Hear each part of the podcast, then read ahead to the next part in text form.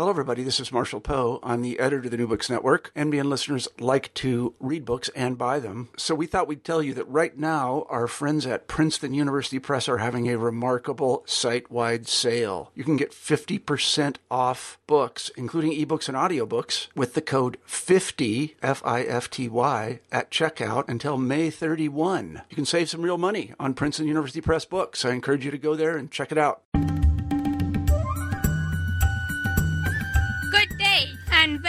To New Books and South Asian Studies, hosted by Thara Anjaria out of Bombay, India. We won't be discussing Bombay today, though. We'll be hopping 3,000 kilometers across the subcontinent to look at the former capital of the East. Our guest today is Professor Peter Robb, Research Professor of the History of India at London School of Oriental and African Studies. Professor Robb, Fellow of the Royal Asiatic Society, has had a long and distinguished career as a South Asianist and has published extensively about the 19th century colonial state in South Asia. Today he's going to talk to us about his latest book, Richard Blechynden's Calcutta Diaries. Good afternoon, Professor Robb. Hello. Um, well, thank you very much uh, for agreeing to do this interview for the New Books Network. Welcome. Um, so, Professor Robb, you've had a long and distinguished career researching South Asia. Could you just tell us something about your career to date? Um, I'm currently um, professor in history of India at SOAS, uh, School of Oriental and African Studies. And I've spent my entire career there because I found that I was in the place that was best to be, right, fortunately, right at the beginning. I started off working on um, reform policy and, and political policy in the early 20th century.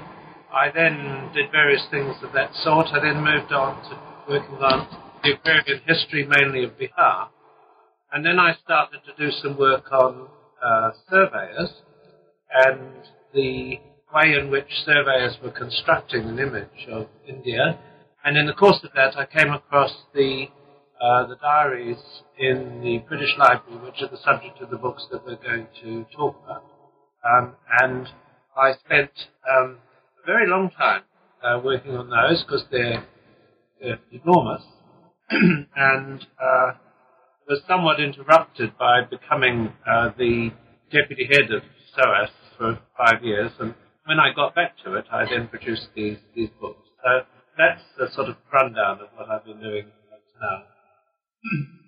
Um, so just a question before we discuss the book. Uh, since you've been at SOAS, I think for almost 40 years, how do you think it has evolved? How do you think the historiography at uh, SOAS has, you know, changed over the years? Obviously, you've been instrumental in framing a lot of the curriculum. Well, it's when I first went there, it was mostly research students and a large number of staff relative to the number of students. We had a few undergraduates, but not very many. And it was, shall we say, um, it, it, was a, a, remarkably stuffy place, despite the fact that it was peopled by eccentrics. It was a curious combination. Uh, it has been transformed out of all recognition since then. It's now extremely big, extremely busy, extremely bustling. Uh, it's expanded enormously into the social sciences. Uh, with some at some cost relatively to the to arts and humanities and, and the study of languages. Uh, it's getting new buildings. It's got a lot of new facilities. I'm quite optimistic about its future, even in the present difficult circumstances of British universities. Uh, it's financially sound, and we now have very large numbers of overseas students, as well as, um, by our standards, large numbers of undergraduates. So it's uh, it's it's an interesting um, uh, place to be. I think, as far as the curriculum is concerned, perhaps the most interesting thing is that uh, for historians, we have completely moved away from any idea of the old um, and, and, thoroughly discredited divide of, of history into periods related to um, ancient India or so-called Mughal India and then the so-called British period, and those borders uh, in time have been um, they've been completely changed into ones which are much more analytical in character. So we talk about the early modern period, and we talk about um, a modern period which runs forward uh, to the present day. I did a history of India um, some years ago, in which I more or less stopped in about 1970, and the stuff after 1947 was fairly perfunctory, and I had to revise it recently, and now there's a very much longer section which takes us up to um, 2011. This is very new for historians, and this is the way things are, are moving so a, a lot of your work has actually been, you know, quite technical in nature. You're talking about land, you're talking about rights. Uh, it's not really been social history. So how do Richard's diaries actually fit into your research? How did you come across them? Well, it was, uh, you're quite right. I've never done anything like this before. And uh, my wife said, oh, you're finally writing books that people might want to read, as opposed to books which are about tenancy questions and so on. Uh, there's a few things I've done which have been more general. I, I uh, spent quite a number of years as the chair of the SOAS Centre for South Asian Studies, and we produced a lot of volumes, including volumes on race and on labour and things of that sort. Um, and so I was interested in those questions, but I had never done any real primary research in them until I encountered these diaries. And when I encountered the diaries, I wasn't intending to write the sort of thing that I did write, but I discovered that they were uh, remarkably interesting, remarkably frank, and uh, remarkably full. And I asked about, and nobody had ever made any serious use of them before. And so I thought, well, this is a this is a new departure for me.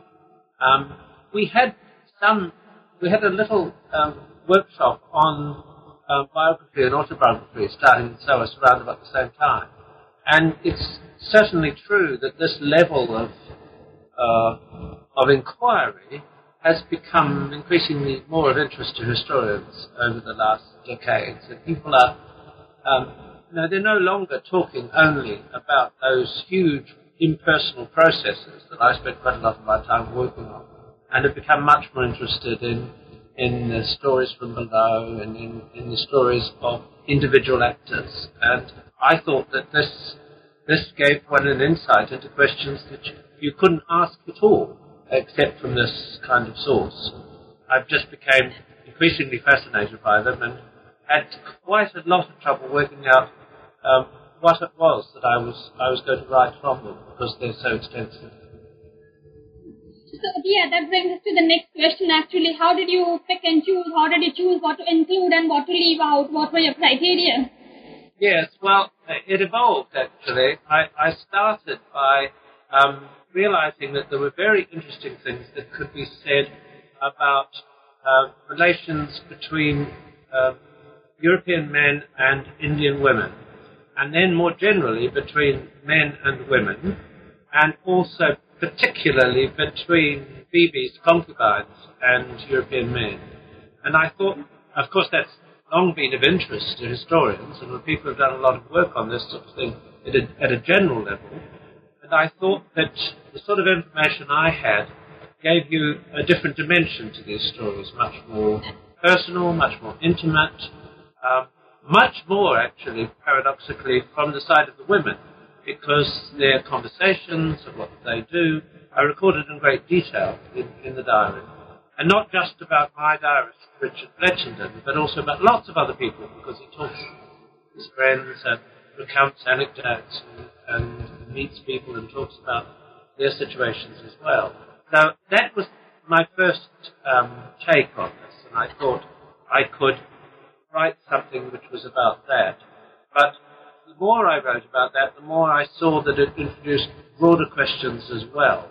And so I started including in a manuscript those kinds of background and contextual materials which helped you understand the story of the concubine. Then it got far too big, and eventually it was quite apparent if I was going to offer to any publisher that I had to divide it.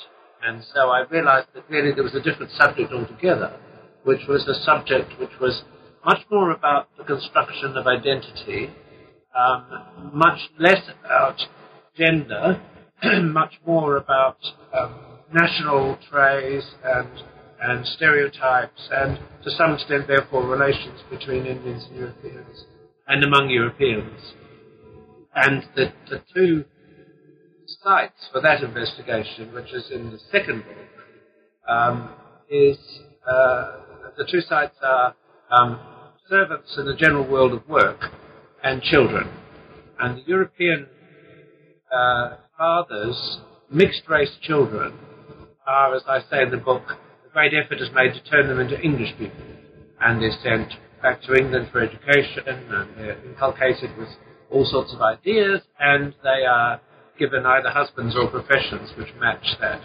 As far as the servants are concerned, for me it was very interesting that there was a, um, a, a, tremendous um, sense of intimacy between servants and workers of various sorts and the uh, European employer, but nonetheless, uh, uh, persistent stereotypes that the Indian um, servants were unreliable, untrustworthy, uh, and so on and so forth. And so all sorts of stereotypes were being built about what Indians were like out of these relationships, not on the basis of what the relationships were really like, but on the basis of, how they were described and perceived to be. And the other irony about that is that at the same time, an image of Europeans as being upright and dedicated, and trustworthy, and so on was also being built in the midst of evidence that they were absolutely the opposite to that. They were unreliable, they were corrupt, they were mean spirited, and so on and so forth. So I was very interested in this um, kind of dialogue almost between what was the real experience and what was the experience as it was distilled and described. And I saw that as being sort of focused by the attitude of the children. So that was that was the, the sort of originally to be the background to the book about men and women, but it actually turned into a subject in its own right. And that was why the, the second book was was um, those introductory materials were, were separated out. As far as the first book, the Concubines book, I was concerned really to look at other sorts of stereotypes which see these women as people without agency, without a voice, uh, victims, uh, and therefore from that seeing that colonialism itself was, was all about oppression and victimhood. And I was trying to say, once you listen to these people, you actually find they've got quite a lot of agency. Um, they're quite vigorous in expressing their opinions, violent sometimes, that they have the capacity, despite all the disabilities that women suffer, they have the capacity to make choices. And I was drawing kind of an analogy between that and the, and the relationship between India and, and uh, imperial power, that India too has, has agency in these matters. It's not just uh, a victim, as it were. So that was the that was my thinking about these these these two books. Uh, one thing I found interesting before we proceed the rest of the interview is that the form that you chose to have the diaries published, and you know, normally the standard is to, you know, publish extracts, you know, but here you've actually reworked like the narrative, you know, using your own voice. I mean, and you've described Richard and his life, you know, in the third person. Um, so why the reason for choosing this method of telling the story? Yes, yes. One, one of the people that were reading it beforehand said, uh, reads like a novel. And I, I laughed because I said, actually, it's probably closer to my sources than anything I've ever written. Because when you're writing a general history, you get masses and masses of material, and you try to generalize from it. Whereas in this case, I had a very specific uh, uh, sets of evidence, and I was trying to tell stories which were, well, not in the diarist's own words, but which were nonetheless very, very close to the sense of it and to the emotion of it, even to the repetition of it, and so on, in, in that uh, context. And I did that deliberately because it seemed to me the only way you could bring across vividly the, the nature of the diaries. And one of my points was to tell people these are fantastic sources. Um, you know, everybody knows about Pepys's diary uh, in, in, in, Britain, um, and it's much published in much Britain about. Nobody, th- this diary is not even mentioned in the lists of, of major diaries, but it's a really major source. So I was trying to capture that. Why didn't I do it verbatim? Well, um, there's about 80 volumes. I don't think any publisher would have been interested. And if I had um, tried to do some kind of extracts, the problem is the stories are not told like that. They all interweave. So what I've done is I've taken a story which might run over many years from hundreds and hundreds of different um, diary entries um, and told that story as, as a coherent thing. But it doesn't occur like that in the diary. There's an enormous amount of um, bringing together and reorganizing which has to go on to make the stories understandable and, and readable. But I was certainly hoping that people would get the, the intimate feel of, of the diary, which is why it's not like anything I've ever done before, because I've never ever written um, things that anybody could describe as being a bit like a novel. and, uh, and there's no, no doubt at all that this is a new departure book. And some people won't like it. They will say, this isn't proper history. I felt a bit defensive about this because I think it is proper history and I think it shows you things about um, the, the, past which you can't, you cannot um, access in, in any other way except by using this sort of source. if I'd done a sort of dry general analysis of it, I think that would have been much less interesting and it would lo- have lost the flavour of it. I think uh, my hope is that as you read it, you get a real sense of how, uh, of what it was like and how people felt. There's quite a lot about emotions in it. Um, the study of emotions is something which is pretty hard to, to do, except if we're telling stories of this sort. So going back to Richard and his bibis, and he seems to have had quite a lot of them. Uh, there's an interesting gradation that he makes, you know, towards the close of the volume. He talks about the differences. You know, he actually seems to club together, you know, country-born and Eurasian and uh, native Indian bibis, and then he places the European, you know, woman born in England, you know, on a separate. Uh, well, he just classifies them separately. So would you say that a lot of like this where the discrimination against country-born European people started.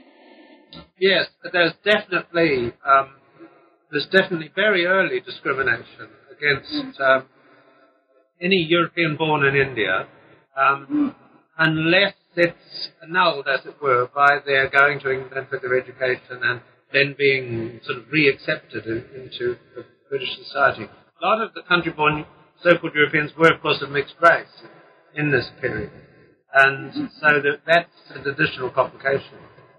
My reason for um, of de- dealing with the succession of these bibis was partly to demonstrate the similarities between them rather than the differences.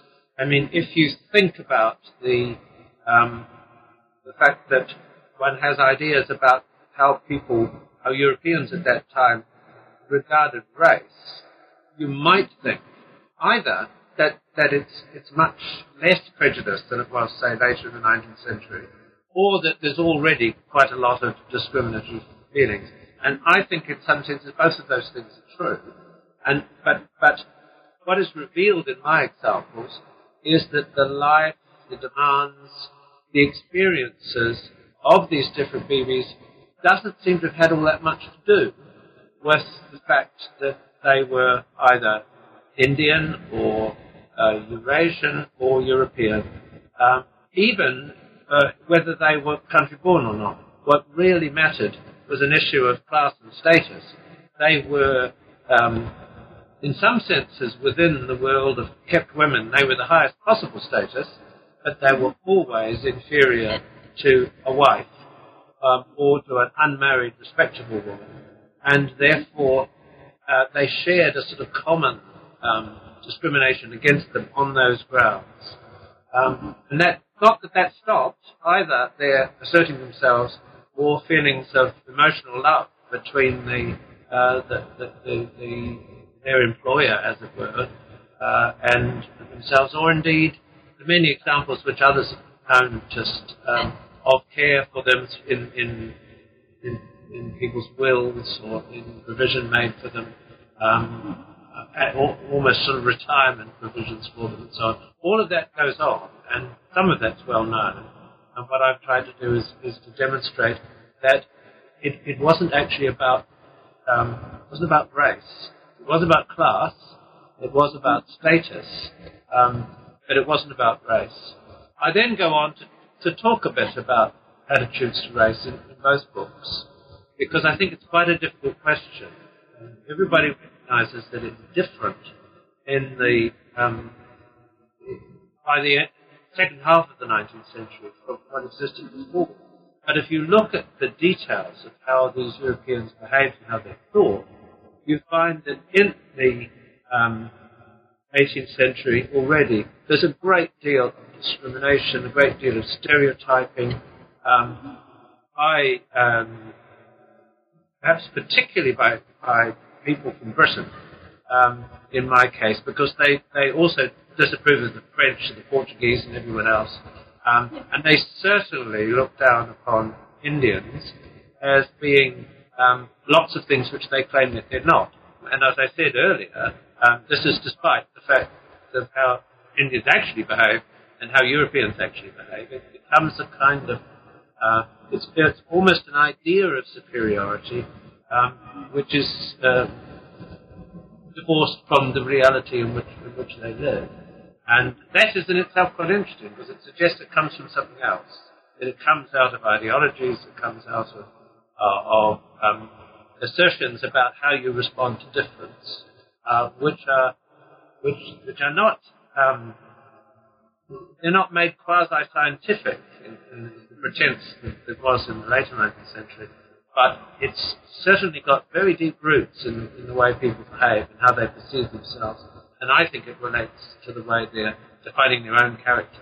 And, and therefore, I think there is the idea that there was a sort of golden age of, of relations between Indians and Europeans in the 18th century, which some have argued, which gives way to racial antagonism in the late 19th century.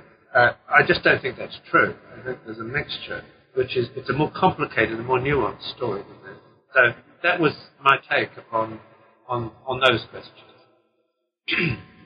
As you note, I mean, Richard and maybe other, you know, Englishmen of this time, they often had, you know, violent prejudice against non-British Europeans. And uh, you see a lot of that throughout the book. That's something I found very surprising. But uh, despite this, he actually let his son marry a woman who was definitely Portuguese. I mean, because she was Tiretta's wife's sister. And he didn't even really approve of the family, I think. So how did that happen? Sorry, which which one was? Yeah, I, uh, I think uh, it's uh, Mrs. Tiretta's younger sister. She married into Richard's family, and uh, she was obviously Portuguese. So, I mean, how did he actually, I don't know, permit or condone that? Because he obviously had a lot of prejudices against, you know, non-British Europeans. Uh, my, my, assumption is actually she was French, but mm-hmm. uh, and he was prejudiced against um, Europeans. Um, but uh, it's interesting. At one level, you're prejudiced against the Europeans, and you don't think much of the Portuguese. You really, in his case, thought um, very badly of of um, the Republican French, as you would expect. I mean, they were the they were the bête noire of, uh, for, for your true-blooded Englishmen at, at the, in the Napoleonic period. They represent all that was bad. He nonetheless had very close ties with French people, and he was very friendly with Tiretta, who was Italian. And so his um, what you get is a kind of solidarity among Europeans. Europeans as a whole are, uh, uh, um, are superior in his eyes to um, anyone of non-European uh, background, including people of mixed race, um, even though his own children were of mixed race. Uh, but he um, he was um, he was very happy, I think, in that particular marriage. Because if you think about it, his half Indian son marries a woman who I think, my assumption is, uh, was possibly uh, India born, but wholly French, wholly European. So he is not at all worried about that. He probably would have preferred she'd married a, he'd married a, she'd married a good English girl. But this was a girl that he'd known from childhood, that he had supported in England, who had been brought up herself in England from an early age. When she was sent back from, from uh, Calcutta by her uh, stepfather. And so I think she represented a, you know, a perfectly um, acceptable uh, marriage from the point of view of a man who was trying to turn his um, mixed race child back into an English person, which indeed he succeeded in doing, because all his, all the children of that marriage are regarded as English. They marry English people um, on into the generations. Hello, have we lost? Yes. Uh, no, that's uh, fine. Yeah, that happened that time. That's all right. Um, yeah. So, yeah. So, would you say that uh, in the States there were many different like advantages and disadvantages that, you know, you could be born into or that you could acquire, but, you know, some of them could cross out the other. Sorry, I didn't quite hear that question. There was some Yeah. interruption on the on the line. Yeah. Yeah. So what I was saying was that would you say that uh, somebody living in Calcutta in those days, I mean, they could be born with a set of advantages, I don't know, maybe parentage or maybe class or caste, and then they could also have some kind of, you know, disadvantage. Maybe they were not from the right kind of racial background or they didn't have, I don't know, the right kind of professional background, but as you, they could like use one of their, well, for lack of a better word, skills, you know, to sort of, you know, move up socially. Yes, yes, I do, and I think um, that's one of the ways in which there's some truth in the idea that things were a bit easier at this period than later. Um, I think the labels become much more um, much more rigid uh, later on, and I actually think that's probably true for, for Indians as well as for, for Europeans in, in this period. And um, it's quite clear that Calcutta is absolutely stuffed full of self-made men. Um, I say men, most of them were men. And that included Europeans and Indians, people that were on the make. There were lots of opportunities for people. And if you, um, if you've advanced in career terms and you've gained status, uh, this, um, then people might laugh at your humble background. They might make little jokes about it. But it would not really affect the fact that you could be very powerful and become very rich and very successful. And I think the barriers um, were, um, were were notably looser than they were perhaps at other times and at other places. I think that was also true of Britain to a, lesser extent in this period, but um, it was certainly true of Calcutta.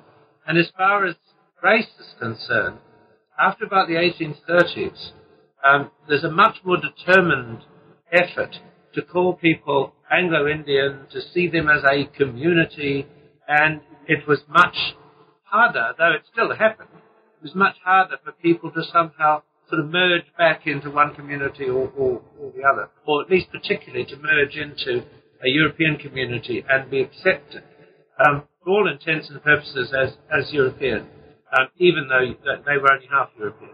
And, and that was the pattern that went on with um, Richard Blechynden's two sons,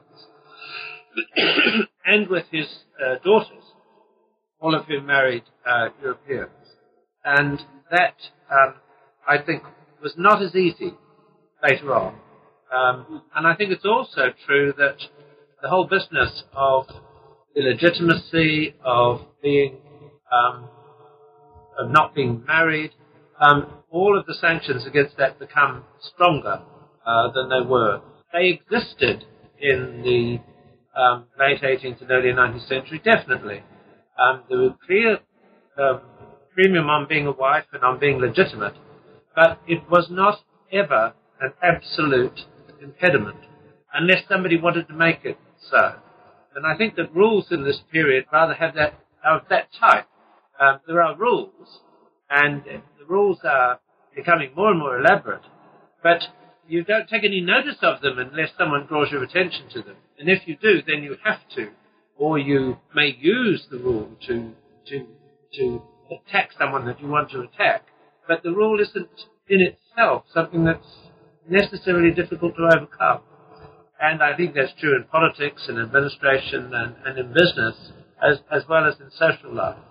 And so um, by the later, by about the 1830s and 40s, as I say, most of those things are becoming much harder, much more, um, much more rigid, and they they become self-fulfilling prophecies. So if you are an Anglo-Indian, then you're assumed to have certain characteristics, to be eligible for certain kinds of job, uh, to be not eligible for other certain kinds of job, and then that becomes uh, it, it, then fulfills itself because those are the sorts of jobs you get. Those tend to be the sorts of characteristics you might have, and so that sort of almost directive um, force of, of, of attitudes and rules. I don't think that existed before, and that's why there's a fluidity in, what's possible. So what I can see from the diaries is that Richard, you know, he definitely thought a lot about England. He wrote to his family, he sent his kids out there, but uh, he never seems to have made any, any attempt, you know, to go back himself, even for a short visit. Um, why was that? Well, because he couldn't afford it, um, and he uh, and, and and remember, it, it was a very very long time that you would you, you would have to expect to be away at least a year, and um, you might or might not have an easy journey. It was quite expensive. You had to pay for a passage. You had to pay for all your food and everything on board for months. Um, he found it very difficult to get hold of um, um, ready cash for much of his career. I think by um, at some point, he doesn't ever say, but at some point he realized that his whole career was going to have to be in India and in Calcutta. And that was what was familiar to him. He had all sorts of obligations there. And at the time at which he might have thought of going, his children were returning from England, and so there were reasons for him to stay. He was, at the point at which he might have gone, um, he, he was really in, in terrible uh, financial uh, situation. As he became more prosperous, it became it was always difficult for him him to go. And I think he wasn't um, he wasn't himself of high enough status uh, to find it easy. Um, there were people who were either East India Company servants, um, therefore um, got preferential treatment on the passages, or they were exceptionally rich. They had businesses that would continue in their absence, those sorts of things. Uh, made those people did travel to and fro, and, and it was not uncommon, um, despite the rigours and difficulty of the journey, that people would do that. Um, but for a man like Richard Blechynden, who's sort of middle level person, who depended upon receiving his salary, um, but much more importantly on doing extra work beyond his salary from, from the from Calcutta, um, he couldn't really afford to go, and I think that was why he he was constantly bemoaning it every now and again he would write and say, Here I am, stuck in this place, never get home, and so on and so forth. And when um, people that he was fond of died in England and he heard the news, you'd get another little little patch of this heart going, Oh, I shall never get home, I shall never get to see them. And of course, indeed, he, did, indeed he didn't. So, um, I suppose if he had lived longer, um, it's conceivable he might have, once his children were established in India, that he might then have got a pension from the company and, and considered returning. Uh, but he was still working when, when he died, so that never happened. But uh, why was he so anxious, you know, that even his children come back to India? You know, wouldn't it have made more sense for them, you know, to just stay on in England? I mean, especially the daughters. Um, I, I, I, I don't. I think it was always intended that they would return to England, uh, to India from England. Mm-hmm. Um, and I think that was because he saw it as his responsibility, as fathers commonly did at this time, to see that they were well placed in, in a profession, probably in his own profession afterwards. Um, it was normal for um, the someone that was in a particular profession, as well as people that had their own businesses and companies, uh, to hope that their sons would succeed them in that office or that business. And so it was natural that um, he would expect his children to come back and do that. And indeed, he, he conducted himself um, in his business in such a way as to see if he would to attempt to make a place for them. He would t- he took on extra work. He did all sorts of things to imply that he needed a deputy, and the deputy should be his his son. And when it was agreed he needed a deputy, and the um, the people suggested it should be someone else, he was extraordinarily indignant. He thought they'd betrayed him. Um, and this was, as I say, very normal. It was so normal that the company passed rules about it, uh, saying that they couldn't any longer um, appoint people to any office uh, while the, the father, uh, they couldn't appoint a son to any office while the father was still active and still able to work. The implication was that you couldn't have two people in the same job, that would be corrupt. But equally, that if the father couldn't work any longer, then there was an expectation the son might well follow him. So I think that's why the, the boys had to come back to India, where he could support them and he could, you know, write letters to get them jobs and speak to friends about things for them and, and so on and so forth, which is which indeed he did. Yeah, so he did have quite a network in India, and what I can see is that you know he was very rigid when it came to his children. James, for instance, Sarah. I mean, he had very like strong expectations, very clear-cut expectations. But you know, when it comes to negotiating with his friends, his servants, even his bibis, he seems to have been you know a lot more accommodating. I mean, with the servants, he allowed them a lot of leeway. Yes, um, he was constantly saying he was too soft. And I think some people thought he was, because you see evidence of Europeans who treated their servants extremely badly. Uh, I mean, there's one character, Townsend Jones, a, a lawyer that appears in, in the, in, the, in both books actually, um, and he was widely known to have murdered two of his servants, and uh, for various reasons, uh, technicalities of one sort or another, and the fact that the justice system was extremely partial to uh, and, and not a just system at all, he got off. But it was notorious that he got off um, but people being beaten, people being uh, not paid, people being summarily dismissed and thrown in the street, all of this was was certainly uh, quite common. Um, not universal by any means, because I think there were norms that grew up about how you should behave towards servants, and I think that was important. Um, but Blechynden, yes, he was he was a man who prided himself on being fair and on being reasonable. And so he wasn't always either fair or reasonable, but he was always trying to be. And so he certainly had these uh, relations with his servants in which he would forgive them for doing things that were clearly wrong. Uh, even a couple of his, about three or four of his closest um, people, um, he found evidence that they'd been corrupt. Um, he kept them on for years and years and years after these inquiries. Um, it was the way he was. I also think it was not entirely out of choice. I mean, a European working in, as he did in India, anybody working in that uh, sphere, it was quite difficult to organize finance. It's quite difficult to ensure you've got contracts, to get supplies.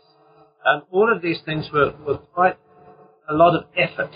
And it was absolutely characteristic that you'd use an Indian so-called servant or employee who was also an agent in their own right, who might well be putting money themselves into the enterprise, who was helping you with getting your bricks or your mortar or whatever it was that you needed to get supplied. And those kinds of relationships, therefore, weren't exactly employer-employee relationships. They were relationships of, of almost partners um, and those partnerships then had possibilities for what were then regarded as corruption, and so you would try and get rid of the person at one level, but on the other level you couldn't afford to do so. Uh, you'd never get your money back if you did, and you also needed them uh, to be able to continue to work in the way in which people worked in those days. It's not a system as we're familiar with today.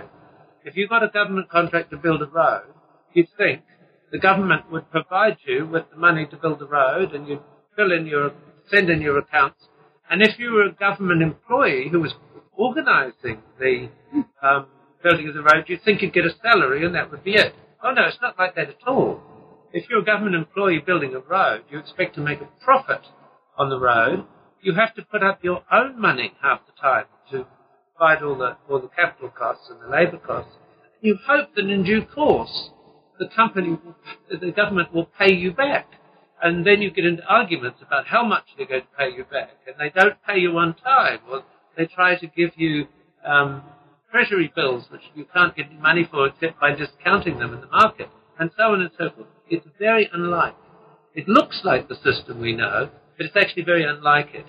And in those circumstances, the relationships between the Indian allies and servants and the European employers or contractors are, are not at all like what you might imagine them to be. They're much more intimate, they're much more mutually dependent.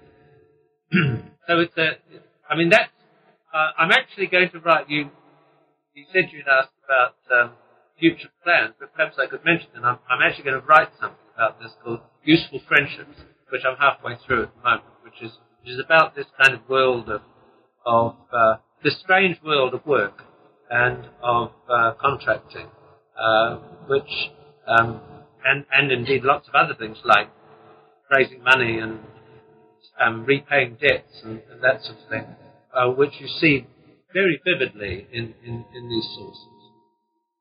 Well, I don't think the situation is all that different today, but uh, going no, back I, to Richard I, I, and... I, I see you smiling, but formally it is different. I mean, even even in India, where I agree there are lots of difficulties, and in this country too, where there are there's there's lots of um, things which are irregular. But um, what happens here is there's a tender, and there's an agreed price, and the contractor may indeed raise his own money, but then he gets paid the agreed price. It's much much vaguer than that. There's there's much less system about it.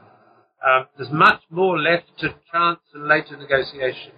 And um, that, my point is only that that means that there's a much greater interdependence between the different partners than, than now. Now we have modern corporate structures with limited liability. There's none of that. Was a, it was a, you were responsible and the difference between your domestic and your public life was, was very small or non-existent.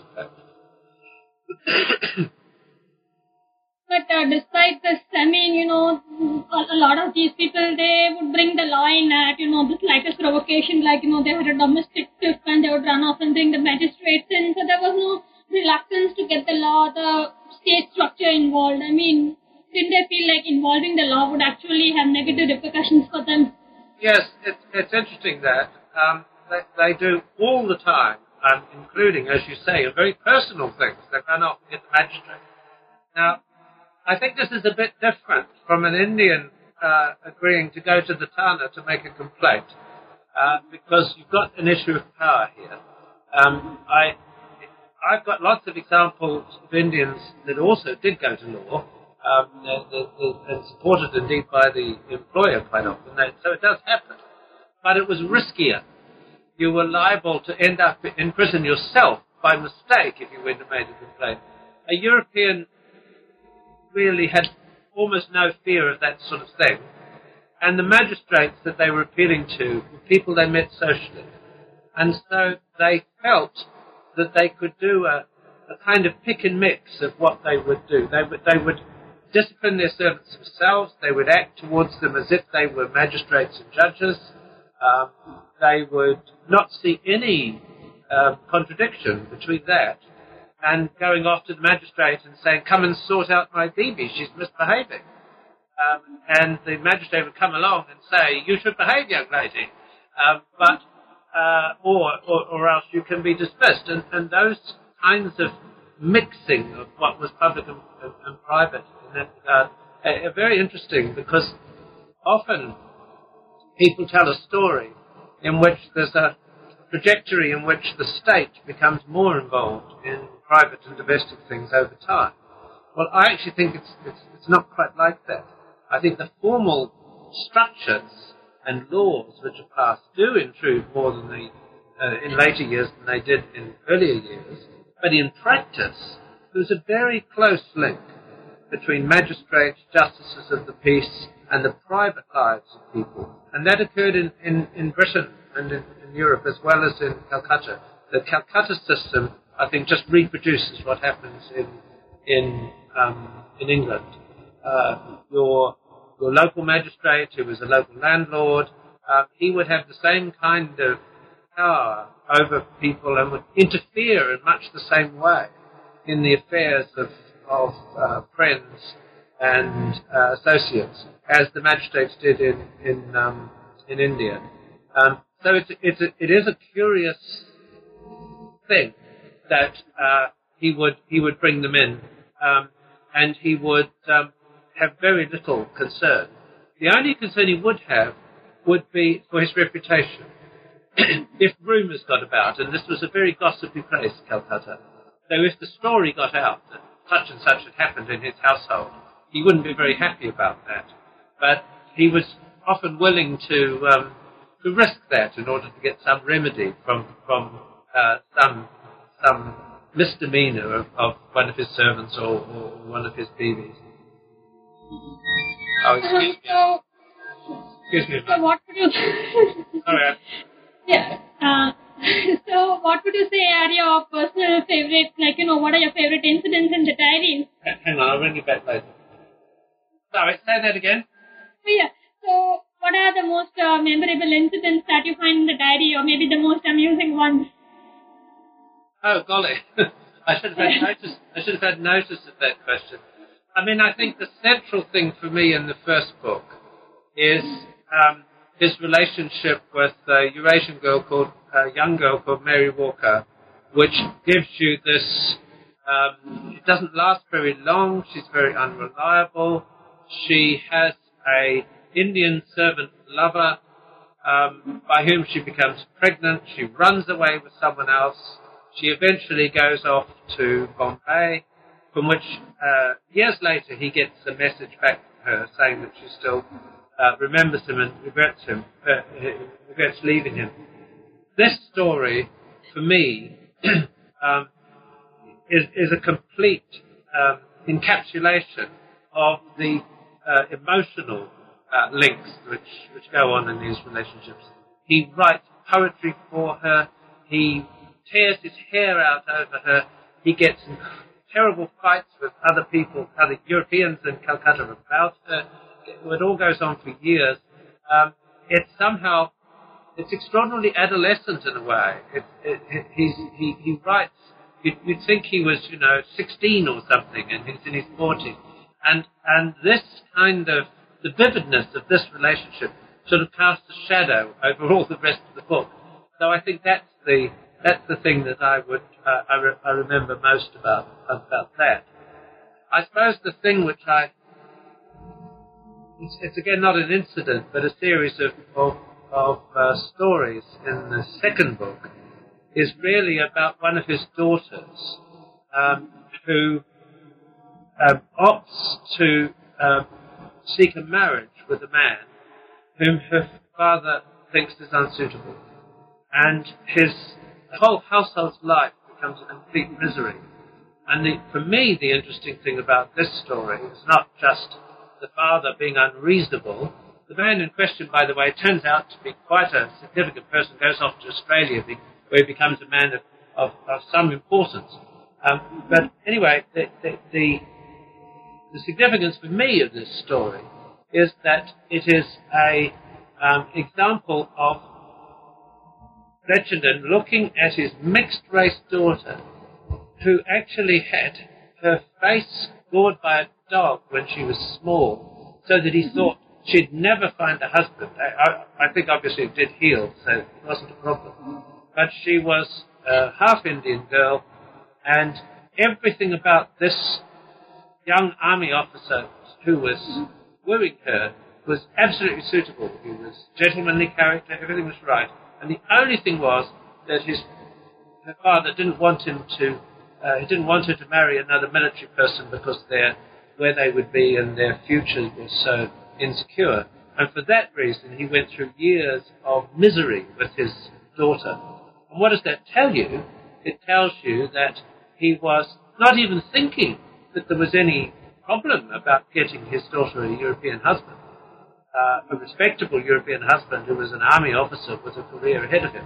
He was, he got choosy. He was going to have the right one.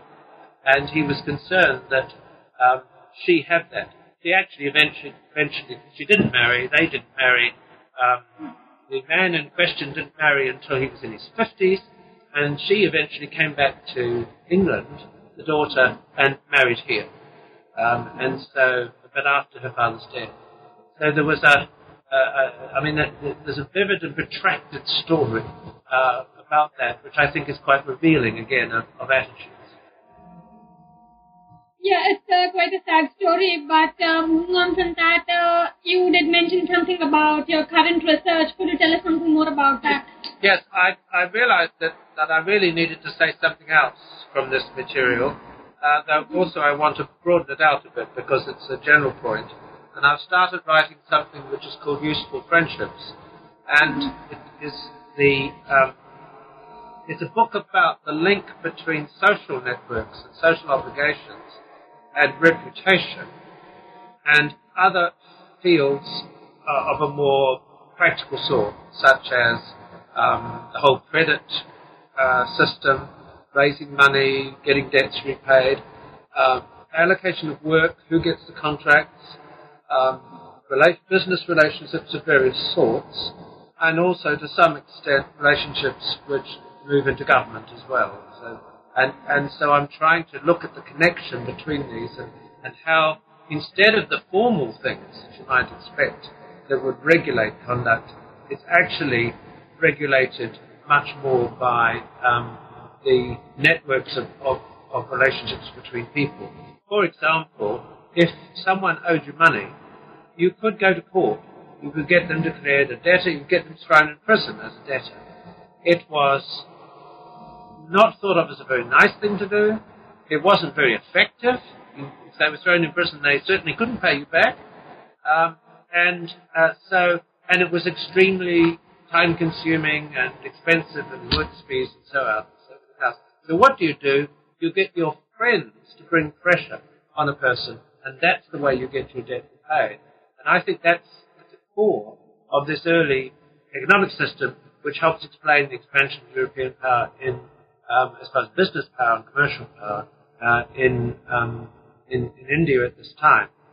And then I have started asking, and I've written on this too, does this extend to Indians? Because as I've shown elsewhere, and already spoken about today, there are very close and intimate ties between Indians of various sorts and um, Europeans. And my argument is that it doesn't. That, the, that although the same words are used, they call each other friends, they give each other backing. There is something different about those relationships. And then I want to ask why that is so. And my theory is that um, it's not really about racial discrimination or anything of that sort. It's about practicalities. What did, what sort of networks did Indian entrepreneurs and the big Indian men of the uh, in Calcutta, what did they need and how did they establish their position? What was important to them. It wasn't the reputation that they had among these coteries of Europeans. It wasn't um, backing people because the formal means didn't work. So for the Europeans, that was the clincher argument. Your reputation will suffer. No one will do business with you. You said that to a rich Indian, and he said, "Huh, who cares?" And so that that is that's the substance of that book. So I'm looking at at uh, work and contracts and uh, debt and uh, wills, looking after being the executor of people's wills and so on. So I'm about halfway through that. Oh, uh, that sounds fascinating, and uh, actually, we'd love to interview you for that as well when it comes out. Well, a couple but, of, uh, yes. Uh, when is it likely to come out? Well, it isn't finished yet, so. and I will have to see whether Oxford University Press want a third volume of this sort. They may have had enough with these first two. We shall have to see. I doubt that. I mean, it's been fascinating. I mean, uh, obviously, we've taken up a lot of your time, so we won't keep you anymore. But uh, thank you very much for doing this for the New Book Network. It's uh, been a pleasure having you talk to us. Well, it's been very nice talking to you. So, Fox, that was Calcutta as it seemed to one Englishman when the Raj was yet new. I hope you enjoyed the podcast. Goodbye.